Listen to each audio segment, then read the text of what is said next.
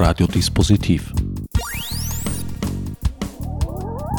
Die Sendung im Programmfenster.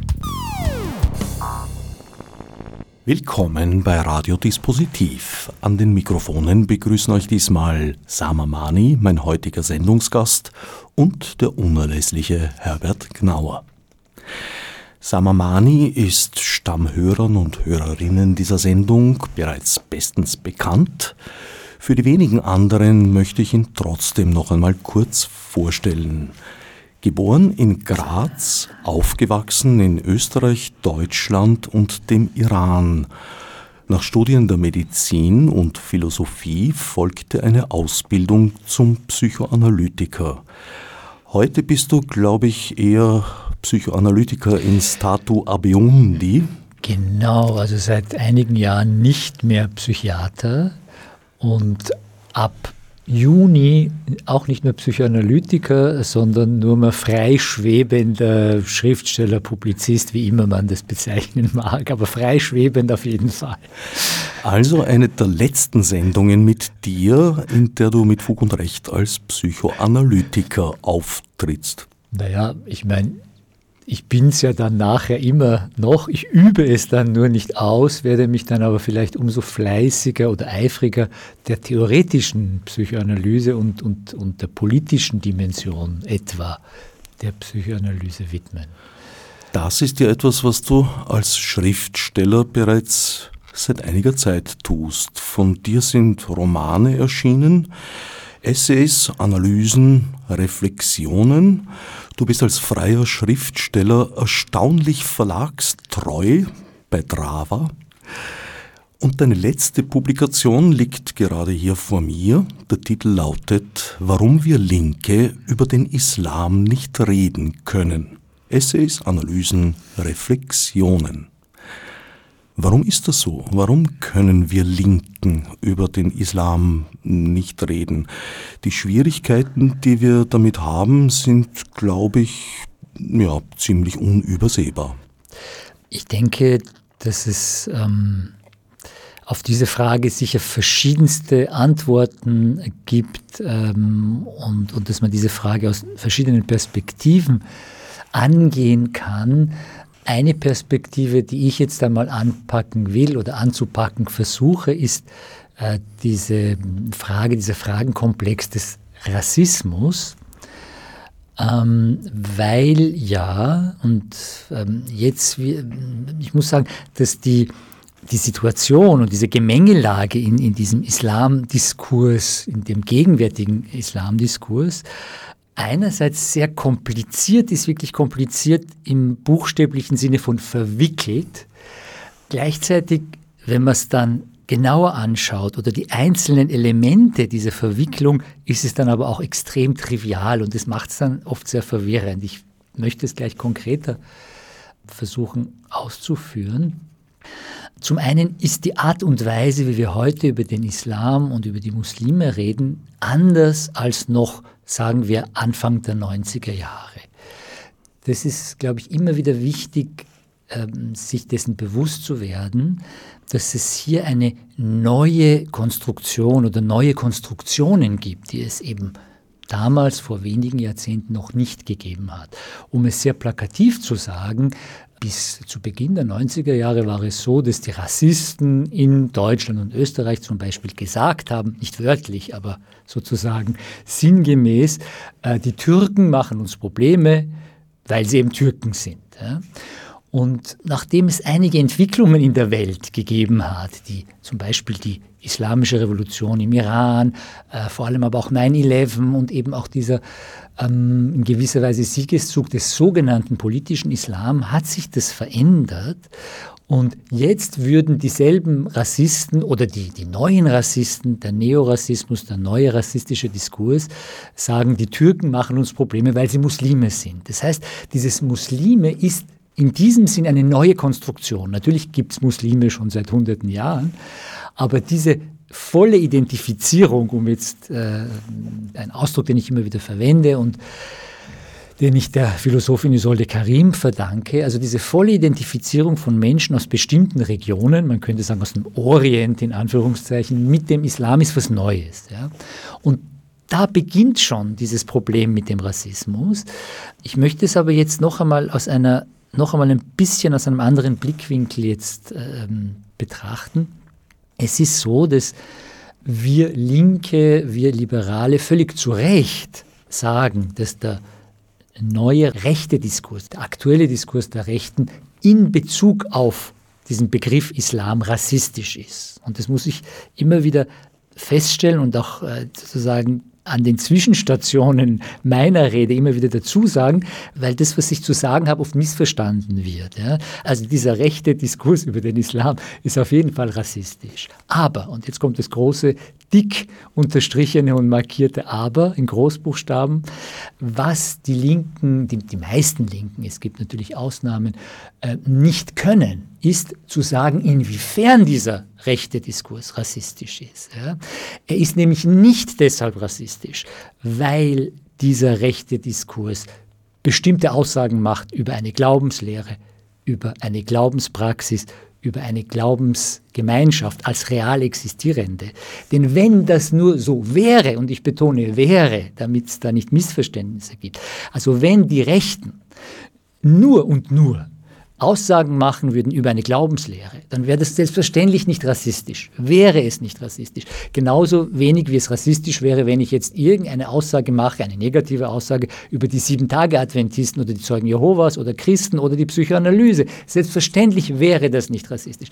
Rassistisch ist dieser rechte Diskurs deshalb, weil es hier eine Verknüpfung gibt, ja, eine Verknüpfung gibt, zum einen mit dem traditionellen Rassismus in einem sehr trivialen Sinn, nämlich der Islam als Religion fremder Völker. Weil das eben fremde Völker sind, die diese Religion haben, wird die Feindschaft, diese rassistische Feindschaft zu diesen fremden Völkern verknüpft mit einem feindlichen Diskurs einer Religion gegenüber.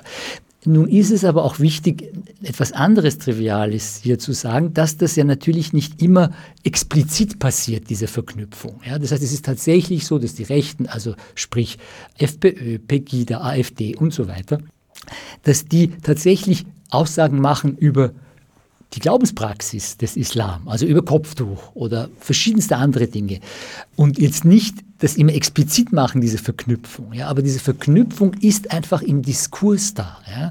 Und jetzt komme ich zu dem wichtigeren Punkt, es ist der neue Rassismus, der neue kulturalistische Rassismus oder Kulturrassismus, der ist nicht mehr biologisch fundiert. Das heißt, der neue Rassismus bezieht sich nicht mehr auf Rasse als biologische als eine, ein, ein biologisches Hirngespinst, muss man sagen, weil Rasse gibt es ja wissenschaftlich nicht. Also es wird nicht mehr äh, biologisch argumentiert und nicht mehr genetisch argumentiert, sondern kulturell. Ja.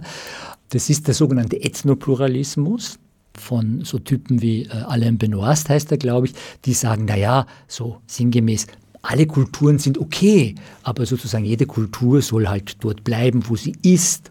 Und es ist auch das Bild, das Konzept, was die diese Ethnopluralisten von Kultur haben, ist ein festgefrorenes und es ist dann auch so, dass bestimmte Gesellschaften fest und unverrückbar verknüpft sind mit einer bestimmten Kultur in der Vorstellung dieser Damen und Herren und dass sich das auch nicht ändern kann und dass es auch homogen ist und so weiter. Das sind bestimmte Vorstellungen von Kultur, die aber dann bei genauerem Hinschauen eigentlich Vorstellungen sind von Natur, in dem Sinn Natur, so wie man sagt, dieser Mensch ist von Natur aus aggressiv, ja, also in, jetzt im Alltag.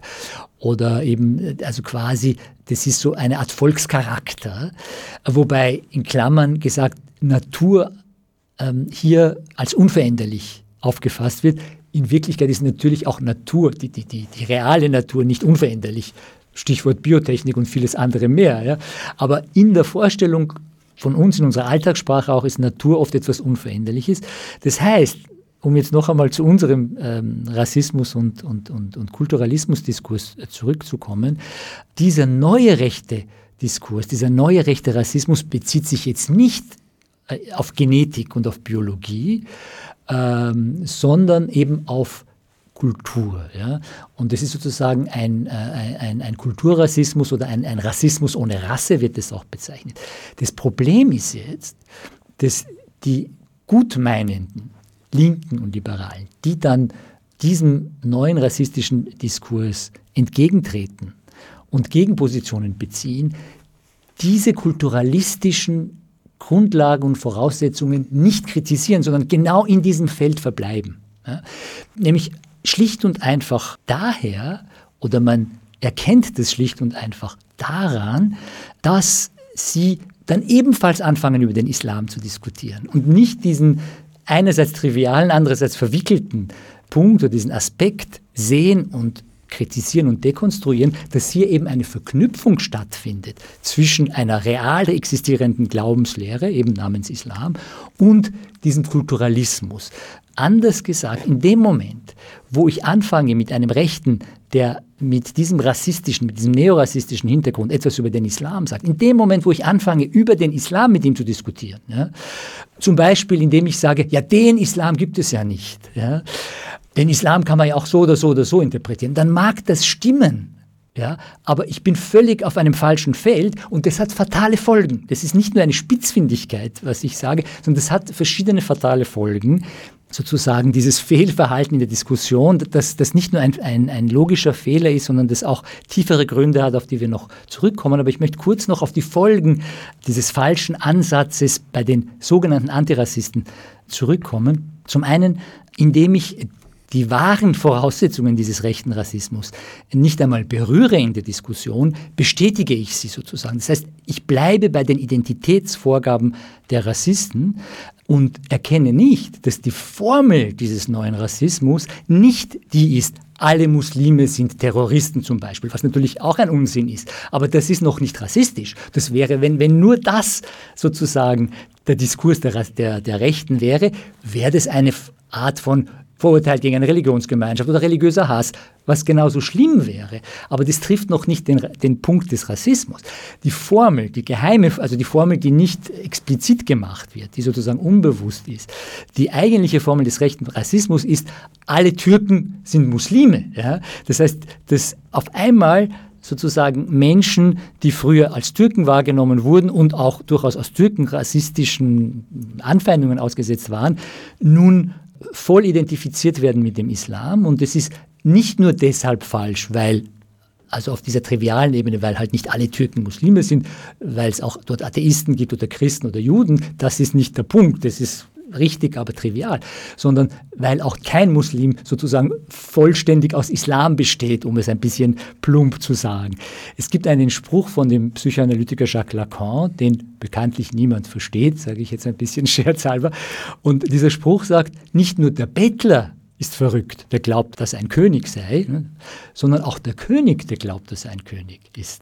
Und das hat man jetzt verschiedentlich interpretiert, und man kann das auf eine einfache sozusagen Weise interpretieren, indem man sagt, der König, der mit seinem Amt als König voll identifiziert ist, sodass er überhaupt nichts anderes mehr glaubt zu sein, weil er ist natürlich als König, ist auch in dem Fall Mann, als Königin ist er Frau, er ist, weiß ich nicht, heterosexuell oder homosexuell, er ist Biertrinker und so weiter und so weiter. Das heißt, die Lebensrealität des Königs erschöpft sich nicht in dem Amt.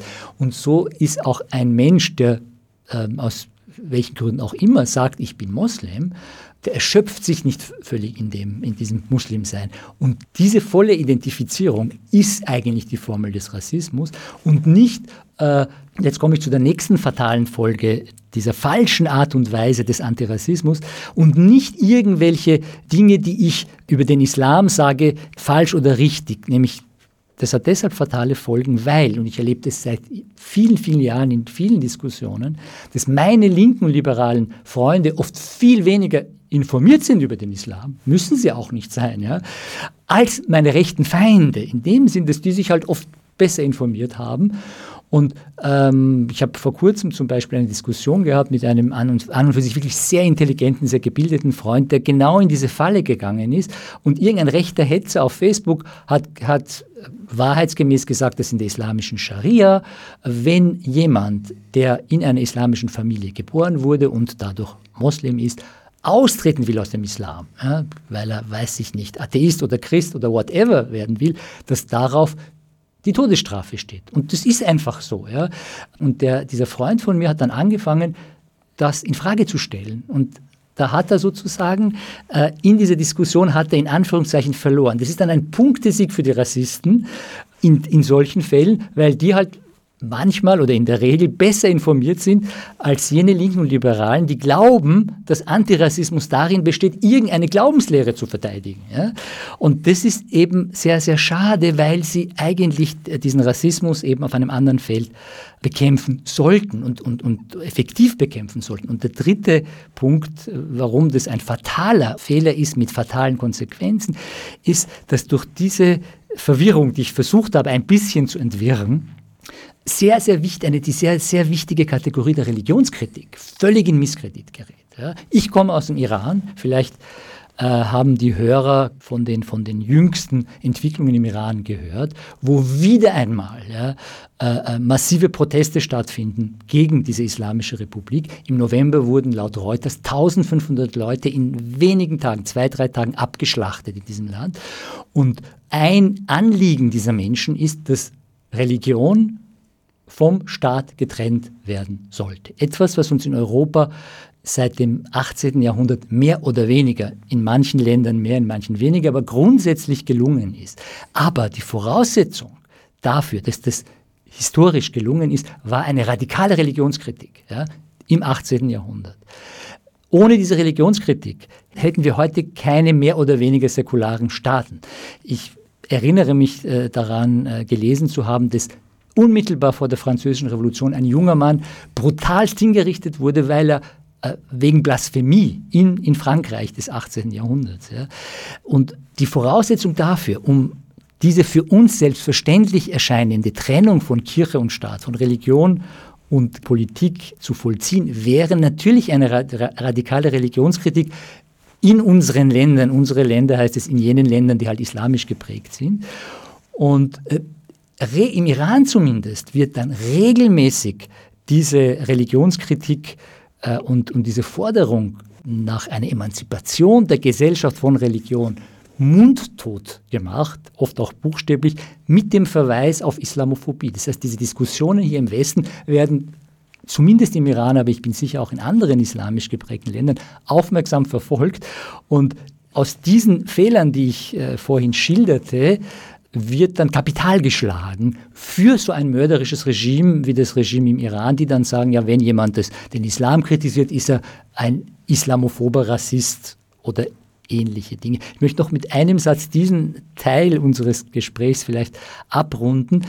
Das nämlich, ich habe jetzt vorhin von, von Fehlern der Linken oder vieler Linken und Liberalen gesprochen. Das sind aber nicht einfach irgendwelche logischen Denkfehler. Es geht hier nicht nur darum, jetzt äh, schulmeisterlich und enzyklopädisch irgendwelche Denkfehler richtigzustellen, sondern diese Denkfehler, und das sage ich jetzt als Psychoanalytiker, haben tiefere Ursachen, auf die wir vielleicht im, im weiteren Verlauf des Gesprächs noch zu sprechen kommen sollten. Es passiert also paradoxerweise eigentlich das Gegenteil von dem, was im Nationalsozialismus geschehen ist.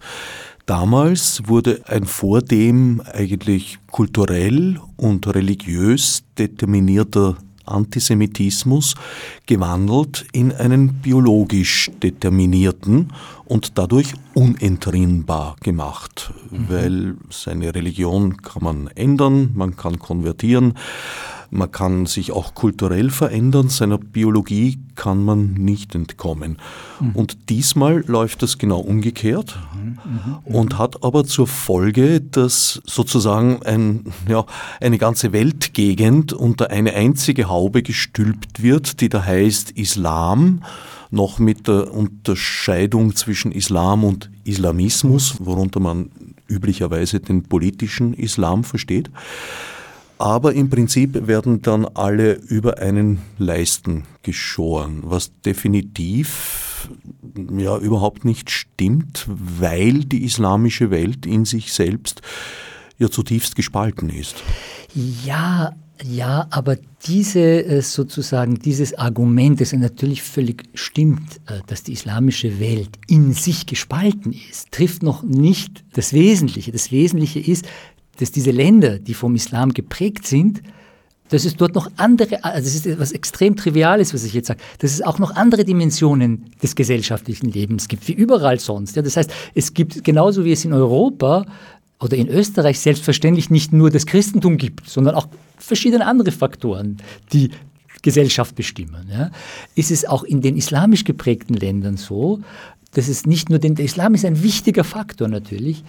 Ähm, als Religionskritiker müsste man sagen, ein viel, auch sozusagen im Moment und in der, in der aktuellen Realität viel zu ge- gewichtiger Faktor, und, aber so ist es. Aber es gibt natürlich auch andere Faktoren. Und zwar zum einen auf der quasi rein ähm, statistischen Ebene der Menschenmassen und dann auch auf, auf der individuellen Ebene. Ich möchte es kurz auf beide Aspekte eingehen. Auf der statistischen Ebene gibt es in Deutschland zumindest ein paar empirische Untersuchungen, wo man Menschen, die aus islamisch geprägten Ländern stammen, gefragt hat, ja, wie halten sie es mit der Religion, also in dem Fall mit dem Islam. Ne? Und das hat unter anderem auch den Hintergrund, dass ich glaube zweitausendacht gab es eine Anfrage im Deutschen Bundestag, wie viele Muslime gibt es? Diese Frage wird ja von den Rechten oft instrumentalisiert im Sinne von, ja, es gibt so viele Muslime und die werden immer mehr und so weiter. Und erstens einmal, man fragt nicht, wie kommen diese Zahlen überhaupt zustande? Und im Bundestag wurde dann die Frage, wie viele Muslime gibt es, äh, so beantwortet, dass ähm, sozusagen Menschen aus Ländern mit islamischer Bevölkerungsmehrheit einfach als Muslime galten. Ja? Und da geht zunächst einmal der triviale Aspekt unter, dass zum Beispiel in Ägypten, also Menschen, die aus Ägypten kommen, müssen nicht Muslime sein. Es gibt dort auch Kopten, es gibt natürlich dort auch Atheisten, ja, und Juden und Bahai und so weiter, wenn wir jetzt von Ägypten sprechen. Aber das ist jetzt überhaupt noch nicht das Entscheidende. Das Entscheidende ist, äh, es, es gibt äh, Untersuchungen, und wenn Sie googeln, Riem Spielhaus, äh, wer ist Muslim und wenn ja, wie viele? Sie hat diese Studie nicht selber gemacht, aber sie hat darüber geschrieben. Da kommen sehr interessante Zahlen. Zum Beispiel hat man Menschen, die aus dem Iran stammen, gefragt, sind sie überhaupt Muslime? Und fünfzig Prozent der aus dem Iran stammenden Menschen, die in Deutschland leben, haben gesagt, nein. Und von den anderen fünfzig Prozent, die eben aus muslimischen Familien stammen und, und sich auch zum Islam bekennen, sagen viele, also ein signifikanter Anteil, zum Beispiel Sätze wie, ich bin zwar Muslim, aber nicht gläubig. Ich bin zwar Muslim, aber nicht religiös. Ja. Ich habe in einem anderen Zusammenhang in Wien den Satz gehört, ich bin zwar Muslim, aber Atheist. Ja. Das ist natürlich, klingt völlig absurd, aber das sind einfach Selbstzuschreibungen. Ja. Wie verstehen diese Menschen dann ihr Dasein als Muslim? Ich, Wie definiert ja, sich das in ihren eigenen Augen? Das ist eine, das ist eine sehr interessante Frage. Also ich würde zunächst einmal sagen, eben als Kultur, und das ist auch eine Bezeichnung, die dann auftaucht in diesem Zusammenhang, als kulturelle Muslime. Und das ist eben sehr spannend im Sinn von, das ist aus meiner Sicht eine Art Selbstmissverständnis. Ich komme halt aus dieser Kultur quasi, ja, und, und ich habe ja vorhin gesprochen, wie der aktuelle, die aktuelle Verwendung dieses Begriffs Kultur eigentlich funktioniert. Und letztlich würde ich sagen, dass heute der Begriff Kultur durchaus auch von uns Linken und Liberalen letztlich in einem rassistischen Sinn gebraucht wird. In dem Sinn, dass es, was halt früher die Genetik war, ist heute die Kultur. Ne? Also man muss verschiedene Kulturen integrieren, heißt es immer, aber die Voraussetzung, dass man das überhaupt sagt, ist, dass man die Kulturen zunächst einmal sich vorstellt als vollkommen verschiedene, und das ist letztlich eine rassistische Vorstellung, als wären das völlig verschiedene Sorten von Menschen. Ja? Und das ist natürlich, steht völlig im Gegensatz zum, zum Universalismus der Aufklärung. Aber zurück noch zu, dem, zu unserem Islamdiskurs, äh, auch auf der individuellen Ebene, ich wiederhole das jetzt wieder, ist ein Mensch, der sagt, ich bin Muslim und ich bin auch zu hundert Prozent identifiziert mit dem Islam, also nicht wie die, die sagen, ich bin zwar Muslim, aber nicht religiös, äh, den wir vielleicht als Fundamentalisten bezeichnen würden oder, oder fanatischen Muslim, auch der ist natürlich in der Realität seines Lebensvollzugs nicht nur vom Islam geprägt, sondern von vielen anderen anderen Faktoren. Der mag gebildet sein oder ungebildet, arbeitslos oder, oder sozusagen arbeitend, Arbeitnehmer oder Arbeitgeber, heterosexuell, homosexuell, Punkt, Punkt, Punkt. Das heißt, diese Reduktion auf Muslime, und das schreibt zum Beispiel auch der syrische linke Theoretiker Al-Kayyali, er sagt, dass genau dieser Begriff Muslime, so wie er heute verwendet wird, ist schon rassistisch. Ja? Auch wenn er, sagt er, verwendet wird, um die Muslime zu verteidigen. Ja? Und man müsste einfach diese, diese, diese Entkoppelung, die es zum Beispiel beim Christentum ja schon längst gibt. Also ein ganz ein, ein, ein banales Beispiel wiederum. Der arabische Frühling zweitausendelf. Diese Demonstranten des arabischen Frühlings, obwohl sie zunächst alle sozusagen säkular und liberal waren am, am Anfang, wurden ständig als Muslime bezeichnet. Wir machen einen Sprung zu den Gelbwesten. Niemand käme auf die Idee zu sagen, die christlichen Gelbwesten. Ja? Das heißt, das, was wir in anderen Regionen, zumindest in, im, im Westen, ja, äh, völlig selbstverständlich, äh, was für uns selbstverständlich ist, dass, dass, es, dass die Franzosen, okay, es mag eben unter den Franzosen Katholiken geben und die mögen mehr oder weniger stark damit identifiziert sein. Diese völlig triviale Logik versagt auf einmal, wenn es um islamisch geprägte Länder geht. Vielleicht noch kurz. Du hast ja den Antisemitismus äh, erwähnt. Ich möchte noch kurz zwei, drei Sätze dazu sagen.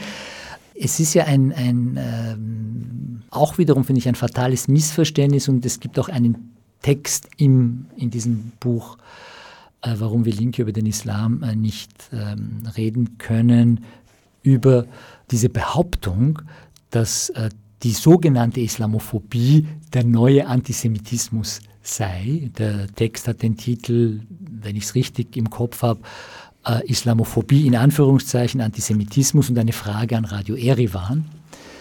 Und ähm, die These ist eigentlich die, dass wenn wir Antisemitismus und, und Islamophobie sozusagen mehr oder weniger gleichsetzen, gehen wir unausgesprochen von einer Formel aus. Und zwar von der Formel, dass sowohl der Antisemitismus Rassismus sei, als auch Islamophobie.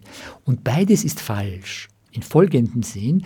Also Antisemitismus hat natürlich, so wie du ihn vorhin angedeutet hast, in einem bisschen anderen Zusammenhang, hat natürlich Berührungspunkte mit dem Rassismus, insofern der Antisemitismus, der moderne Antisemitismus sozusagen genetische und biologische Grundlagen hat oder solche Grundlagen fantasiert. Ja.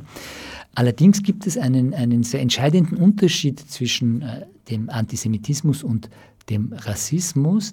Und zwar der, darauf hat zum Beispiel der Moishe Poston, der vor nicht allzu langer Zeit verstorbene kanadische Historiker, aufmerksam gemacht, dass zum Beispiel den, der moderne Antisemitismus den Juden einerseits vorwirft, die Ostküste, also die Juden sind die Banker, die Kapitalisten der Ostküste, andererseits aber historisch, die Bolschewiken sind jüdisch, ja? Also völlig gegensätzliche Strömungen. Und das hat den Poston äh, zum, zum Nachdenken gebracht. Wie gibt es das? Warum gibt es diese komische Widersprüchlichkeit bei den Juden? Sowas finden wir im Rassismus nicht. Also so, wenn jemand sagt, Orientalen, in Anführungszeichen wie ich, sind, weiß ich nicht, faul oder grausam oder äh, da gibt es diese Widersprüchlichkeiten nicht. Weil es im Antisemitismus letztlich nicht um ein Vorurteil gegen Juden als real existierende Menschengruppe geht, sondern im Antisemitismus, der Antisemitismus ist eine Weltanschauung. Und in dieser Weltanschauung werden die Juden als geheime Macht imaginiert, hinter dem, was, was Postone, finde ich sehr plausibel, äh, was er so diese unheimliche abstrakte Macht des Kapitalismus oder des Kapitals nennt. Damit meint er, dass im modernen Kapitalismus sehr viele, um es jetzt sehr vereinfacht zu sagen, dieses Prinzip des Abstrakten beherrschend ist. Was damit gemeint ist, ist, dass wenn ich zum Beispiel ein Arbeitgeber bin, ja, der Arbeitnehmer engagieren will und anstellen will, dass ich, wenn ich sozusagen ein guter Kapitalist bin, es mir völlig wurscht ist, ob mein Angestellter, ob der jetzt, ähm, welche Sprache der spricht, welche Nation, welche Religion, welcher kulturelle Hintergrund. Das ist dieses sogenannte Abstrakte. Konkret wäre aus der Sicht der Antisemiten, dass ich Rücksicht nehmen würde auf Sprache, auf Herkunft und so weiter. Das hat sich gezeigt, ich glaube neunzehnhundertsiebzig im Wahlkampf, äh, damals Klaus, der ÖVP-Kandidat, gegen Kreisky. Und die Plakate der ÖVP damals, die lauteten, Klaus, ein echter Österreicher. Und es war klar, was gemeint ist. Der Kreisky als Jude kann kein echter Österreicher sein. Ja? Und das Echte ist sozusagen das Konkrete. Und den Juden wird sozusagen vorgeworfen, dass sie diese Abstraktheit verkörpern, dass sie die Verkörperung, die Konkretisierung dieses Abstrakten sind. Und die Lösung, die sozusagen der, Antisemit, der moderne Antisemitismus als ein, ein, eine schräge Art von Antikapitalismus anbietet, ist einfach die Eliminierung der Juden. Also die Juden sind so, sie werden identifiziert mit diesen abstrakten, mächtigen Aspekten des Kapitals, das sich überall auf der Welt verbreitet und eben nicht konkret fassbar ist. Das, man sieht es ja auch bei den, bei den aktuellen rechten Parteien, die sozusagen pochen darauf, auf ähm, nationale Rechte im Unterschied zu der Globalisierung. Das, das ist auch sozusagen diese Denkbewegung. Ähm, Im Unterschied eben zu der Sichtweise, die die Rassisten zum Beispiel auf meinetwegen Türken haben oder Araber, die werden ja als echt wahrgenommen. Die sind zwar echt, aber fremd.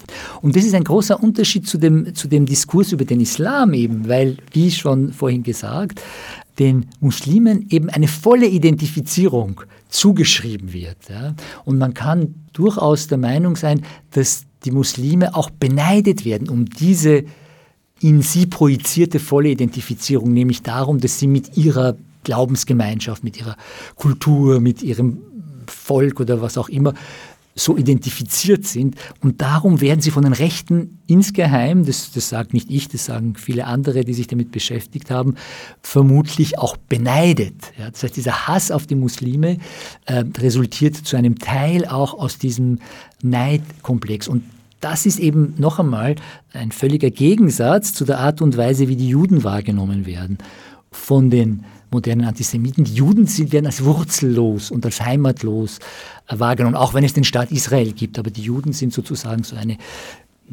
seltsame, geheime äh, Macht eigentlich hinter vielen Entwicklungen. Da gibt es natürlich viele Verschwörungstheorien. Und das fehlt beim gewöhnlichen Rassismus. Und dazu kommt noch, dass dieser Begriff Islamophobie, ähm, ich habe vorhin ähm, indirekt äh, darauf hingewiesen, dass dieser Begriff Islamophobie eigentlich selbst rassistisch ist, weil es eben auf der unausgesprochenen Voraussetzung beruht, dass der Islam so etwas wie ähm, eine genetische Eigenschaft, eine Natureigenschaft der Muslime sei. Sonst könnte ich nicht sagen, Islamophobie ist rassistisch. Also wenn ich jetzt sage, Islamophobie ist rassistisch, habe ich schon die Voraussetzung gemacht, dass der Islam quasi in, in, in, in, in den Genen der Menschen, die aus islamisch geprägten Ländern kommen, liegt. Und ein letzter Satz zu diesem Themenkomplex noch. Es gibt hier eine unheimliche Entsprechung zwischen diesem Diskurs, diesem Islamophobie-Diskurs, der die Menschen sozusagen einsperrt in diese fiktive Identität des Islam, und der Realität in, ähm, ich glaube, es sind neun oder zehn islamisch geprägte Länder, wo in der Theorie, muss ich dazu sagen, das wird Gott sei Dank nicht, in der Regel nicht ausgeführt, die Todesstrafe auf Apostasie steht. Das heißt, wenn jemand vom Islam abfällt, müsste er theoretisch zum Tode verurteilt werden. In der Praxis gibt es dann sozusagen Ausweichmanöver, die, die Leute werden dann psychiatriert oder es, es wird dann irgendein, irgendwelche scharia-technischen Tricks angewendet. Gott sei Dank muss man sagen, aber mh, es ist natürlich auch nicht sehr angenehm, in der Psychiatrie zu landen, was in Afghanistan einige Male passiert ist mit Menschen, die, glaube ich, zum Christentum konvertiert sind. Du meinst also, dass die Juden sozusagen als geheime Macht im Verborgenen wahrgenommen werden, während Moslems als durchaus ja, manifestierte Macht dastehen.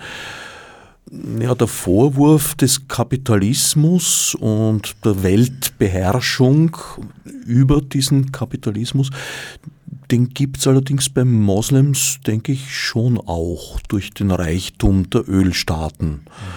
Also Saudi-Arabien zum Beispiel investiert ja nicht nur, aber auch in Europa sehr viel Geld, sehr stark mit dem Hintergrund, äh, ihre persönliche, könnte man fast sagen, Spielart des Islam, nämlich den Wahhabismus zu verbreiten und mhm. hier in ja. Stellung zu bringen. Das ist das eine. Das zweite ist, dass du gerade vorher eine, eine Studie zitiert hast, mhm. aus der hervorgeht, dass zum Beispiel der Anteil der säkulären Moslems eigentlich sehr hoch ist, teilweise bei fünfzig Prozent oder sogar darüber liegt. Mhm. Woran liegt es dann, dass diese Moslems eigentlich kaum wahrgenommen werden? Werden sie ignoriert von den Medien oder melden sie sich nicht oder zu wenig oder zu schwach zu Wort? Ja, ähm, Das sind zwei sehr wichtige Frage, Fragen. Fangen wir mit Saudi-Arabien an. Also du hast natürlich völlig recht äh, mit dem, was du über Saudi-Arabien gesagt hast.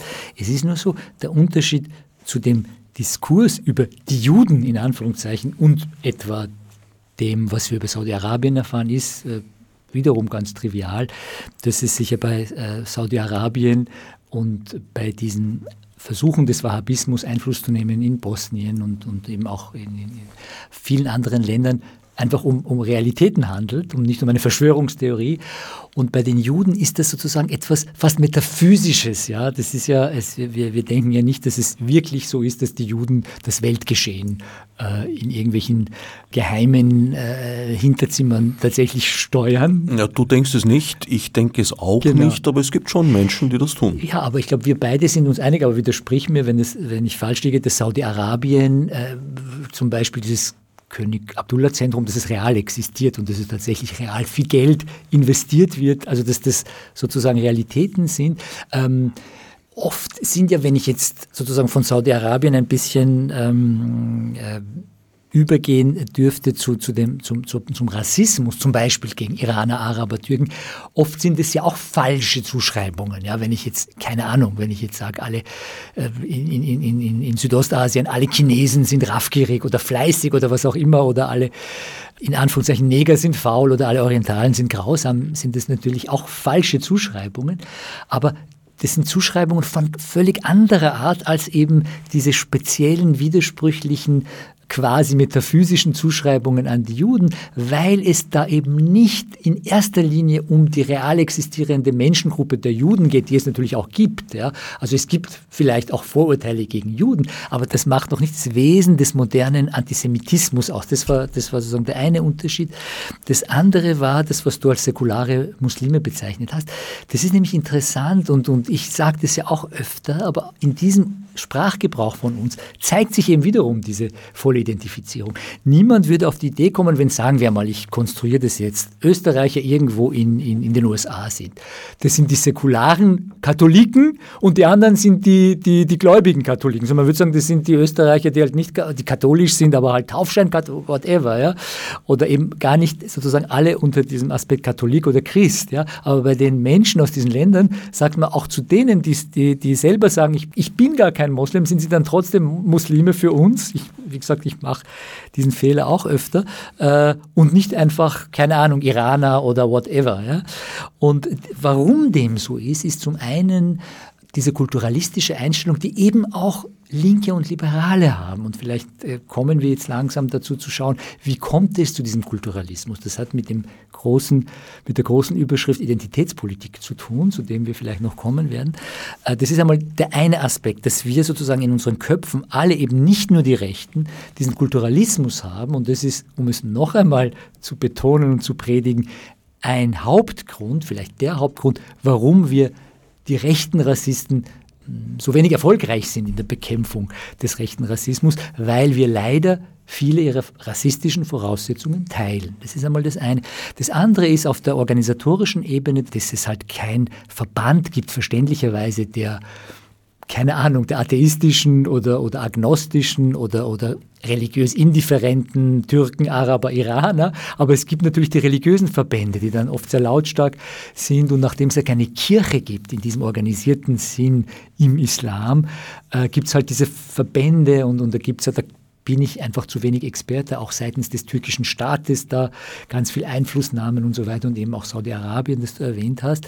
Also die sind halt stark irgendwie präsent, aber die Nicht-Religiösen sind halt, jetzt abgesehen von den Ex-Muslimen, die in, die in Deutschland ein bisschen organisiert sind, die haben halt keine Organisationsstruktur und ähm, sind halt auch nicht ein, eine homogene organisierte Gruppe, wobei ich auch sagen muss, auch, dass auch sehr viele Menschen, die sozusagen im Herzen quasi Muslime sind, nicht unbedingt etwas mit diesen Organisationen zu tun haben, mit diesen religiösen Organisationen zu tun haben müssen, aber die stellen sich halt hin und, und erscheinen dann als Vertreter und Repräsentanten von ganzen Bevölkerungsgruppen, eben von allen, weiß ich nicht, Türken, Arabern, Iranern und so weiter, was sie natürlich real nicht sind.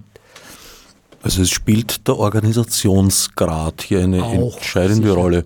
Ja. Und die ja. dadurch erwachsende, ja ich möchte nicht sagen protokollarische Macht, die damit verbunden Absolut. ist. Absolut, aber ich würde sagen, das ist sicher ein sehr, sehr wichtiger Faktor, das Organisatorische, aber ich würde meinen, bis zum Beweis des Gegenteils, dass dieser kulturalistische Denk, diese kulturalistische Denkweise, diese Haltung, die wir haben, noch wichtiger ist als der wichtige Faktor Organisation, der natürlich auch sehr ins Gewicht wird. Wir haben jetzt äh, meines Erachtens zu Recht es vermieden, auf einzelne Thematiken einzugehen, wie zum Beispiel die Kopftuchdebatte, sondern versucht in einem eher überblickenden genau.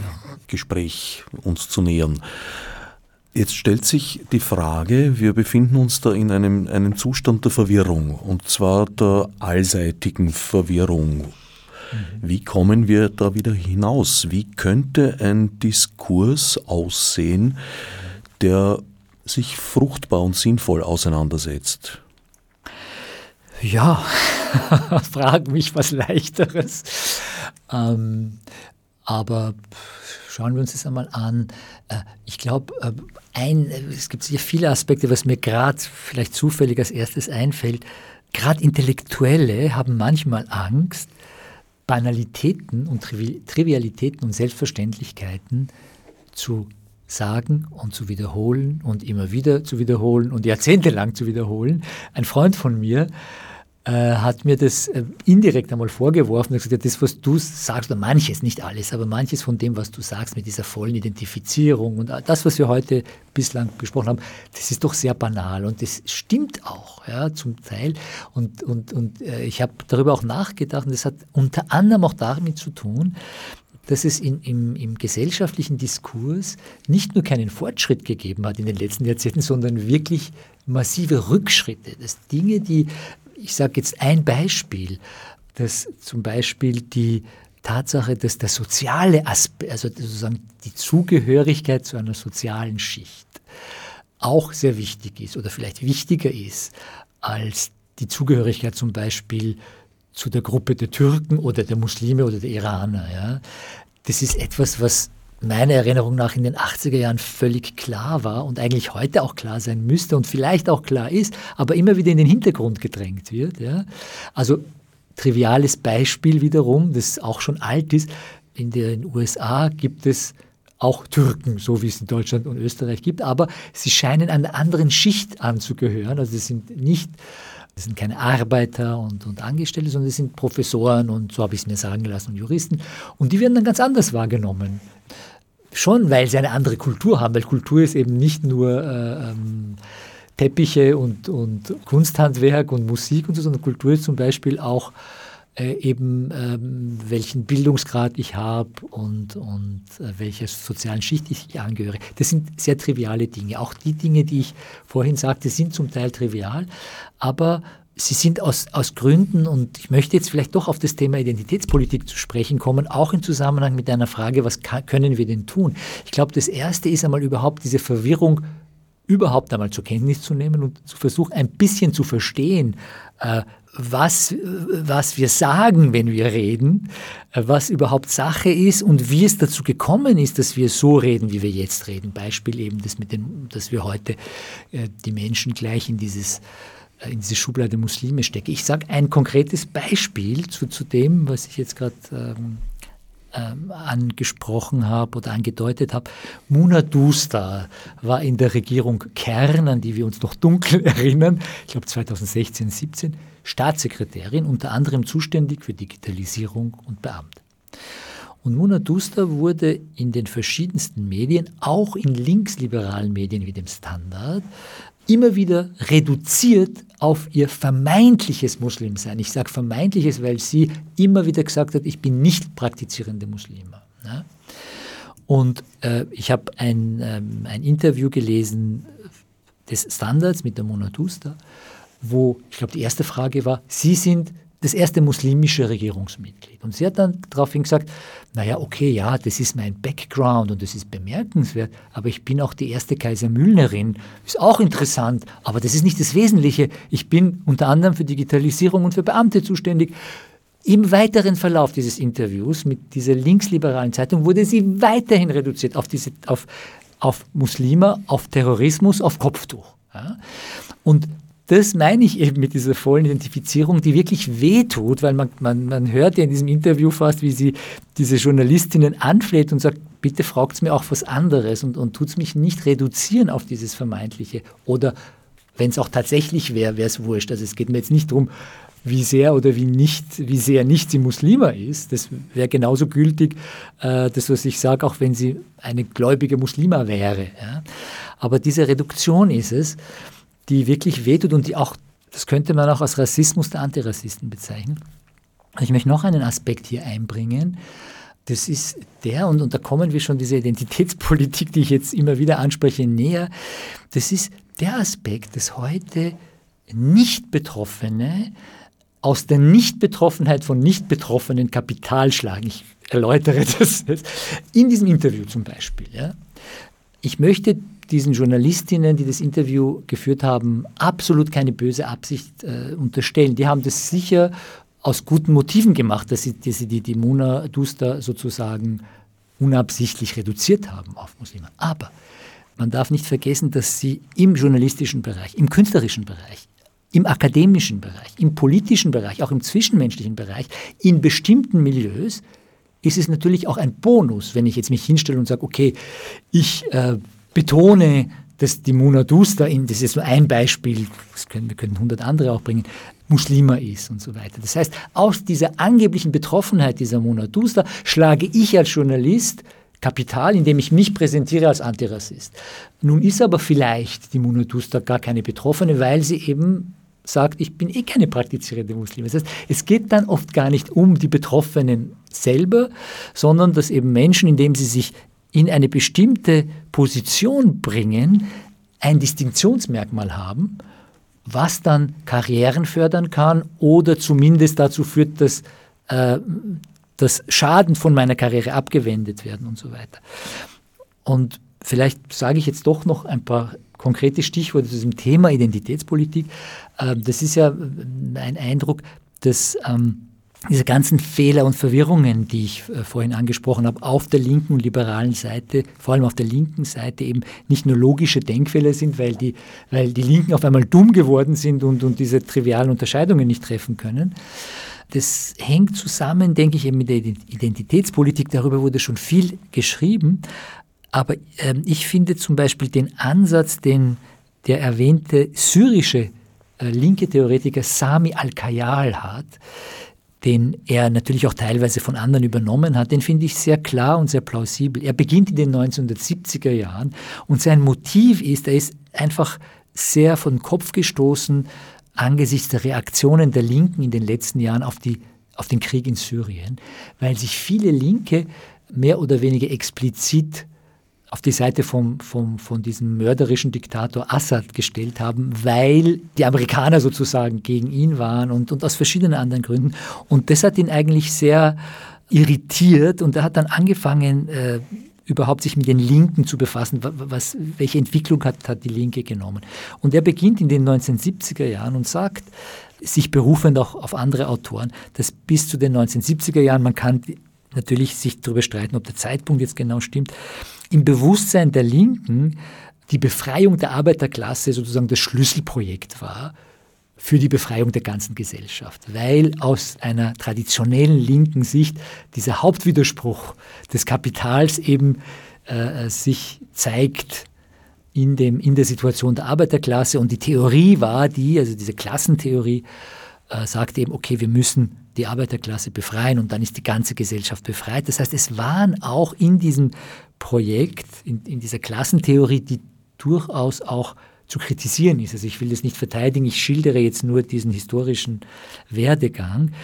Also in diesem großen Projekt äh, der Befreiung der Arbeiterklasse waren auch andere unterdrückte Gruppen, marginalisierte Gruppen, Minderheiten mit gemeint. Zum Beispiel die Afroamerikaner, zum Beispiel die Frauen, ein bisschen auch die Homosexuellen und so weiter. Also es gab da sozusagen, zumindest im Bewusstsein dieser Linken, aber auch natürlich bei vielen dieser sozialen Bewegungen, wie bei der Civil Rights Movement, so eine Art von Solidarität.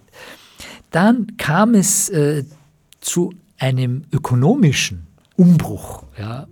Wann das genau war, darüber kann man sich streiten. Beim Al-Kayyal war es in den siebziger Jahren, ähm, in dem zum Beispiel Fabriken und Minen geschlossen wurden, in England und im, im deutschen Ruhrgebiet zum Beispiel. Al-Kayyal spricht von einem Kapitalismus der flexiblen Akkumulation. Das heißt, dass ähm, die Bedeutung der Arbeiterklasse schwindet und andere Bereiche, Dienstleistungssektor, ähm, wichtiger wird, die Mikroelektronik wird wichtiger. Es kommt zu einer neuen Welle der Globalisierung, zur Abwanderung ganzer Industriezweige. Das heißt, dieses im Bewusstsein vieler Link- Linken ist es dann so, dass die Arbeiterklasse praktisch schrumpft oder verschwindet oder weniger wichtig wird. Und dann kommt es auch dazu, dass, dass diese einzelnen Gruppen, eben in dem Fall zum Beispiel Afroamerikaner oder auch, auch die Frauen, dass die sich quasi von diesem großen linken Projekt auch ein Stück weit emanzipieren und ihre eigenen Wege gehen. Was ja an sich jetzt nichts Schlimmes oder zu kritisierendes ist.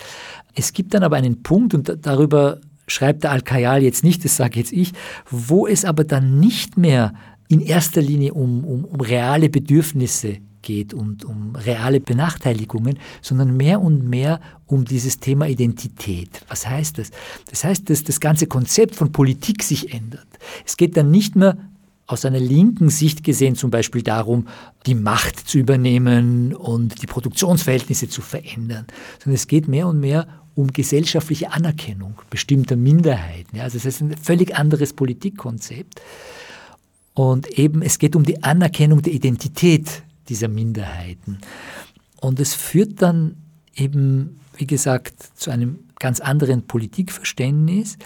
Und aus der Sicht der Psychoanalyse ist es sozusagen ein ähm, Wechsel, eine Veränderung in Richtung Narzissmus, also nicht zu verwechseln mit Nazismus im Sinn von Nationalsozialismus, sondern, äh, Nationalsozialismus, sondern Narzissmus als eine psychoanalytische Kategorie, bei der es darum geht, dass das Subjekt sich mehr und mehr auf sich selbst zurückzieht. Und das sieht man zum Beispiel in Parolen wie Be Yourself, sei du selbst, sei authentisch, ja, die ja sozusagen in den letzten Jahrzehnten immer mehr in Mode gekommen sind. Sowohl im individuellen Bereich, aber auch im, im, im kollektiven Bereich, dass es mehr und mehr und mehr darum geht, um kollektive Identität. Ja. Und ähm, wir haben ja vorher zum Beispiel lange über den Islam jetzt gesprochen. Äh, diese Identität wird dann übermächtig und überwärtig. Und der Kampf geht dann zum Beispiel auch darum, oder, oder es wird dann darum gekämpft, dass diese Identität anerkannt werden soll und dass, es, dass diese Identität ja nicht beleidigt werden soll. Und das hat im Übrigen auch, das ist ein Bereich, mit dem ich mich jetzt in letzter Zeit sehr auseinandergesetzt habe, auch im Kunstbereich sehr tiefgreifende Folgen gehabt, diese Art von Identitätspolitik. Wenn es dann zum Beispiel darum geht, dass bestimmten Künstlern verboten wird, über ein bestimmtes Thema überhaupt sich zu äußern. Ja, vielleicht können wir dann ähm, uns auch näher damit beschäftigen, was damit gemeint ist. In dem Sinn, dass dieses Thema nur unserem Kollektiv gehört und nicht dir. Du bist du jetzt nicht du als Herbert, sondern ein abstraktes Du oder ein... ein generisches, allgemeines Du. Du bist ja, was weiß ich, eine, eine weiße Frau und du kannst ja nicht verstehen, was wir äh, Angehörige der Dakota zum Beispiel gelitten haben. Daher darfst du jetzt nicht zum Beispiel eine künstlerische Installation machen, die sich mit diesem Thema beschäftigt. Also man darf sich nicht mehr äußern über Probleme von Minderheiten, zum Beispiel denen man selber nicht angehört. Man dürfte nur noch aus eigener Anschauung argumentieren, was natürlich zur Folge hat, dass gerade Minderheiten noch viel stärker marginalisiert, weil getrennt voneinander werden. Es ist sozusagen ein Eigentor, dass man sich da schießt, weil das ist ja nicht jetzt vom, von der rechten Seite mhm. auferlegt, ja. sondern das ist ein selbst auferlegter Zwang der gesellschaftlich progressiven Kräfte oder ja. solcher, die sich als solche verstehen. Ja, also ich finde, das ist eine wirklich sehr schöne Formulierung, ein Eigentor. Äh, ich würde das wirklich sehr unterstreichen und, und, und genauso ist es, es ist ja so, dass grundsätzlich ist ja äh, ist es ja zu begrüßen, wenn Betroffene äh, sich zu Wort melden, wenn Betroffene sich um, also Betroffene von gesellschaftlicher Unge- Ungerechtigkeit, von Marginalisierung, von Diskriminierung äh, und aus ihrer Betroffenheit heraus sprechen und, und agieren und diese, diese Benachteiligungen bekämpfen. Das ist zunächst einmal wichtig.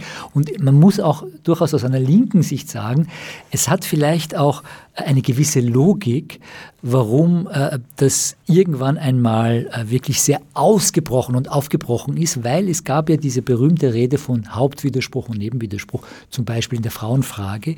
August Bebel, der an sich oft missverstanden wurde, ist ein alter linker Theoretiker, der sich sehr mit der Frauenfrage beschäftigt hat. Und sein Ansatz, soweit ich ihn verstehe, war, es gibt keine Befreiung von niemandem, weder von Männern noch von Frauen, solange es den Kapitalismus gibt. Das kann man jetzt falsch finden oder ich will das jetzt gar nicht diskutieren, aber das ist noch, war, war noch einmal ein bisschen was anderes, aber dieser Ansatz von ihm, wo er dann sagt, okay, der Hauptwiderspruch ist eben der Kapitalismus und der Nebenwiderspruch ist zum Beispiel äh, die Frauenunterdrückung, wurde dann ein bisschen vulgarisiert, würde ich sagen, zum Beispiel bei uns im Iran neunzehnhundertneunundsiebzig, wo äh, die Revolution im Februar gesiegt hat. Am achten März war der Internationale Frauentag, also wenige Wochen nach dem Sieg der Revolution. Da sind Zehntausende Frauen, das war ein, ein, ein historisches Ereignis, auf die Straße gegangen und haben gegen den drohenden Kopftuchzwang demonstriert. Durchaus erfolgreich, weil es gab, ich glaube, zwei, drei Jahre lang keinen Kopftuchzwang in der Islamischen Republik am Anfang. Also vorübergehend. Vorübergehend, ja. Und, äh, und die, nicht alle Linken, muss ein bisschen fair sein, aber einige Linken haben dann gesagt, so sinngemäß,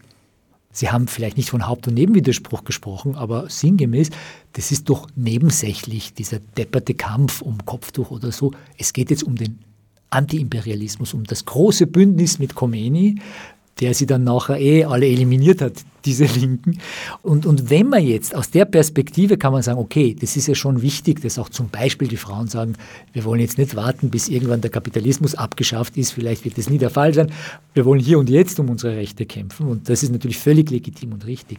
Aber, und ich spreche jetzt in weiterer Folge jetzt nicht speziell von Frauen, sondern von diesem Thema Betroffenheit, aber es gibt da natürlich von wegen Eigentor hier einige Fallen in diesem Betroffenheitsdiskurs. Zum einen, dass die Betroffenen dann reduziert werden auf ihre tatsächliche oder vermeintliche Betroffenheit und nichts anderes mehr sind aus der Sicht der Gesellschaft. Und das ist massiv benachteiligend von wegen Eigentor, wenn zum Beispiel wiederum, weil das ein sehr gutes Beispiel ist, die Mona Duzdar, egal was sie macht, nur angesprochen wird, ich übertreibe jetzt ein bisschen, auf Kopftuch, auch wenn sie für Digitalisierung zuständig ist. Das ist eine totale Entmündigung. Das heißt, der wird gar nicht zugetraut, dass er auch für andere Themen kompetent sein könnte. Und das andere ist, dass die Nicht-Betroffenen hier völlig sozusagen ausgegliedert werden und das ist etwas, was eigentlich, würde ich sagen, uns in unserem Menschsein zutiefst beleidigen sollte. Ich möchte eine Anekdote bringen und dann bin ich mit diesem Teil fertig.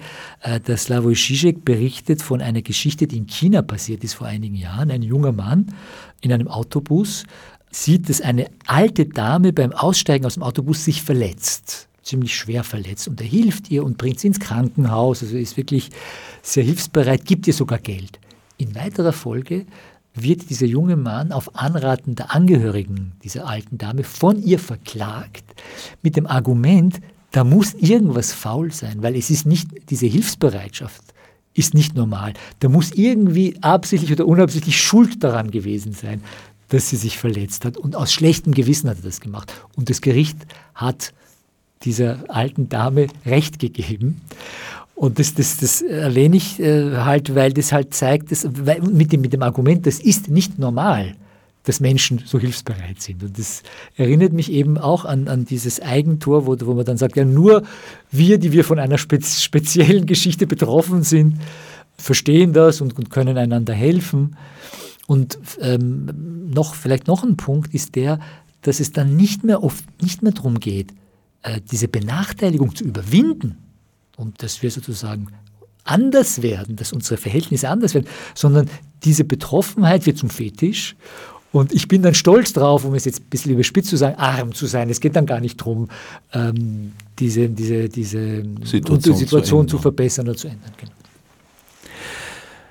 Warum wir Linke nicht über den Islam reden können. Ein Buch, das naturgemäß, möchte ich fast sagen, wenige Antworten liefert, aber dafür umso mehr Fragen aufwirft. Eine Eigenschaft, die das Buch mit dieser Sendung durchaus gemein hat. Aber ich glaube auch, dass wir sozusagen in einer Phase noch stecken, in der wir uns den Fragestellungen widmen können und sehr vorsichtig sein sollten in der Formulierung von Antworten, weil die Verführung, hier einfache Antworten zu formulieren, sehr, sehr groß ist und in sehr gefährliche Sackgassen beziehungsweise auch Abgründe führen kann. Ich fürchte, wir werden noch viele Sendungen machen müssen, bevor diese Thematik äh, sich zumindest so weit aufklärt, dass wir über Detailfragen, die ja auch nicht unwichtig sind, überhaupt mal zu reden beginnen können. Weil im Augenblick habe ich das Gefühl, dass Diskussionen wie die bereits kurz mhm. angesprochene über Kopftuchzwang, ja mhm. oder nein, eigentlich äh, Diskussionen sind, die vom, vom wesentlichen Kern ablenken. Ja, würde ich würde das sehr unterstützen und auch das, was du vorhin gesagt hast, über äh, sich nicht äh, verleiten lassen zu einer vorschnellen Antwort. Äh, das ist, glaube ich, ganz ein wichtiger Punkt, weil wir äh, durch vorschnelle Antworten oder auch durch Begriffsbildungen, ich würde vielleicht sagen vorschnelle Begriffsbildungen, wie eben antimuslimischer Rassismus oder Islamophobie, dann der Illusion erliegen, wir hätten eigentlich das Problem durchschaut, überblickt, vielleicht sogar überwunden, äh, unbewusst, und sind sozusagen, bevor wir noch in der Sache drinnen sind, das sage ich jetzt ganz frei nach Hegel, äh, weil er sagt, dass das viele Menschen über die Sache hinaus sind, weil sie noch nicht in der Sache drinnen waren. Und das ist, glaube ich, bei diesen neuen Be- Begriffsbildungen, oder vielleicht war es früher auch so, äh, der Fall. Ich werde öfter zum Beispiel gefragt, weil ich diese Begriffe Islamophobie und antimuslimischer Rassismus kritisiere und, und, und sage, dass diese Begriffe falsch sind, weil sie den Rassisten sozusagen in die Hände spielen, werde ich dann reflexartig gefragt, okay, welchen Begriff würdest du dann wählen? Und ich denke mir, vielleicht sollten wir das auch hinterfragen. Warum muss ein komplexes Phänomen in dieser Weise in einen Begriff gepresst werden? Ja? Warum haben wir denn dieses Bedürfnis? Ich weiß es nicht genau, aber ich vermute, dass es wirklich damit zusammenhängt, dass wir dann glauben, wir haben es dann erledigt irgendwie, indem wir dann irgendwie eine Etikette drauf stempeln und, und dann, dann wissen wir schon alles drüber, statt dass wir sagen, also ich sage dann eben, ich, ich habe jetzt keine Alternativen, äh, ich habe schon darüber nachgedacht, aber ich habe keine alternativen Bezeichnungen, äh, sondern ich finde es viel wichtiger, einmal überhaupt ein bisschen hinzuschauen und zu versuchen zu verstehen, was da überhaupt vorgeht. Wer näher hinschauen möchte, dem und der sei das Buch von Sama Maani, Warum wir Linke über den Islam nicht reden können, erschienen bei Drava, wärmstens empfohlen. Ich danke Sama Maani für den Besuch im Studio und allen anderen fürs Zuhören.